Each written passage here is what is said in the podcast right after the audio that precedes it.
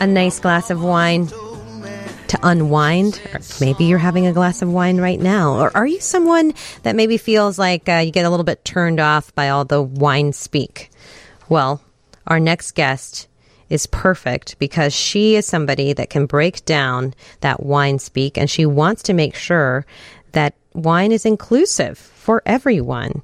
She wants to make sure that it's approachable for everybody. And that's why she created a company called Shall We Wine. Get it? It's W I N E. It's a wine, spirits, and beer tasting company based right here in Chicago. And she is a CEO of Shall We Wine, Regine Rousseau. Hi, Regine. How are you? I am well. How are you? I am doing very well. Thank you so much for being with us this evening. Oh, I'm excited. And I love the intro. I was like, wait a minute, that's me. She's talking about me.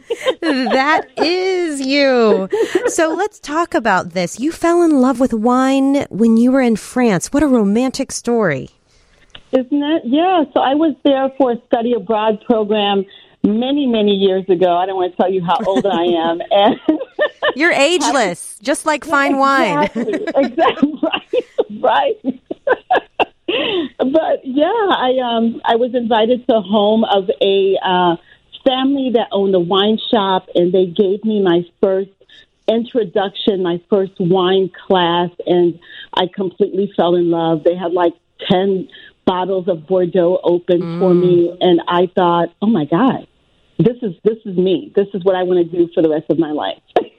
So you've been in the you know higher upper echelons. You know you've been a beverage industry person, a wine. Um, you know, worked for wine distributors. I'm guessing you have been in probably some of the fanciest and oldest cellars.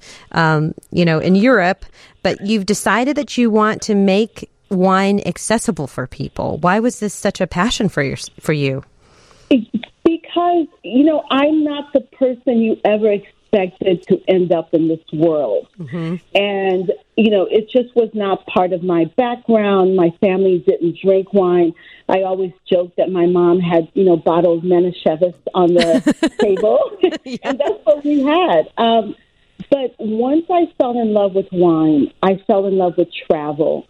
Uh, I expanded my interest in art and culture, and wine opened doors for me. And so the reason that it's important for me to make it approachable is because if I can travel because of wine, meet people, have conversations, and other people can do the same thing.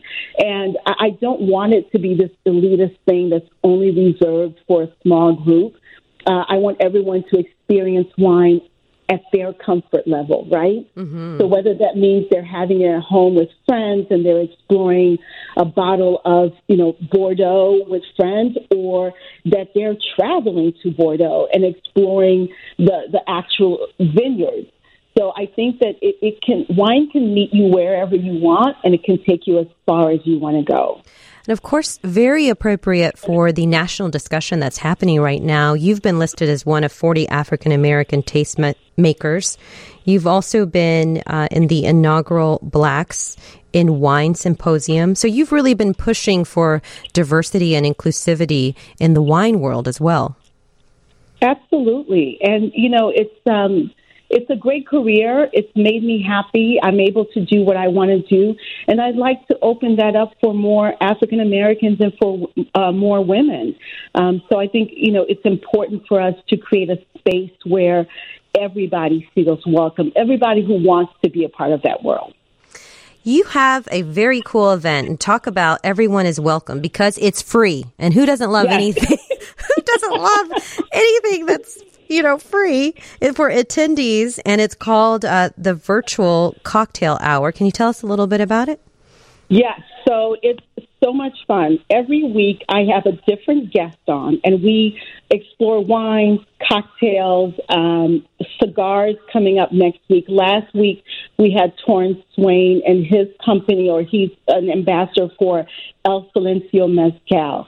So it was super cool. We had uh, mezcal tasting. We had a mezcal 101 education, and then we created two mezcal cocktails. So it's a great way. Like I interview the guests, my guests get to make cocktails and ask questions, and it's just been it's not just only fun, but we've created a really cool community, and we stay on after we talk about current events. It's a really safe space mm-hmm. where people have asked really hard hitting questions, and other people have been able to provide answers and resources. So it's literally blows my mind every week because not only are we we're you know creating this community around wine and spirits, but now we're expanding our own minds through conversations that we're having. Like I did not expect this was going to happen. And what an incredible opportunity for just sort of someone you know, a regular person that's not part of the industry to then be able to interact virtually with, you know, people hand selected by you that are top food and beverage industry professionals and enthusiasts. That's pretty incredible.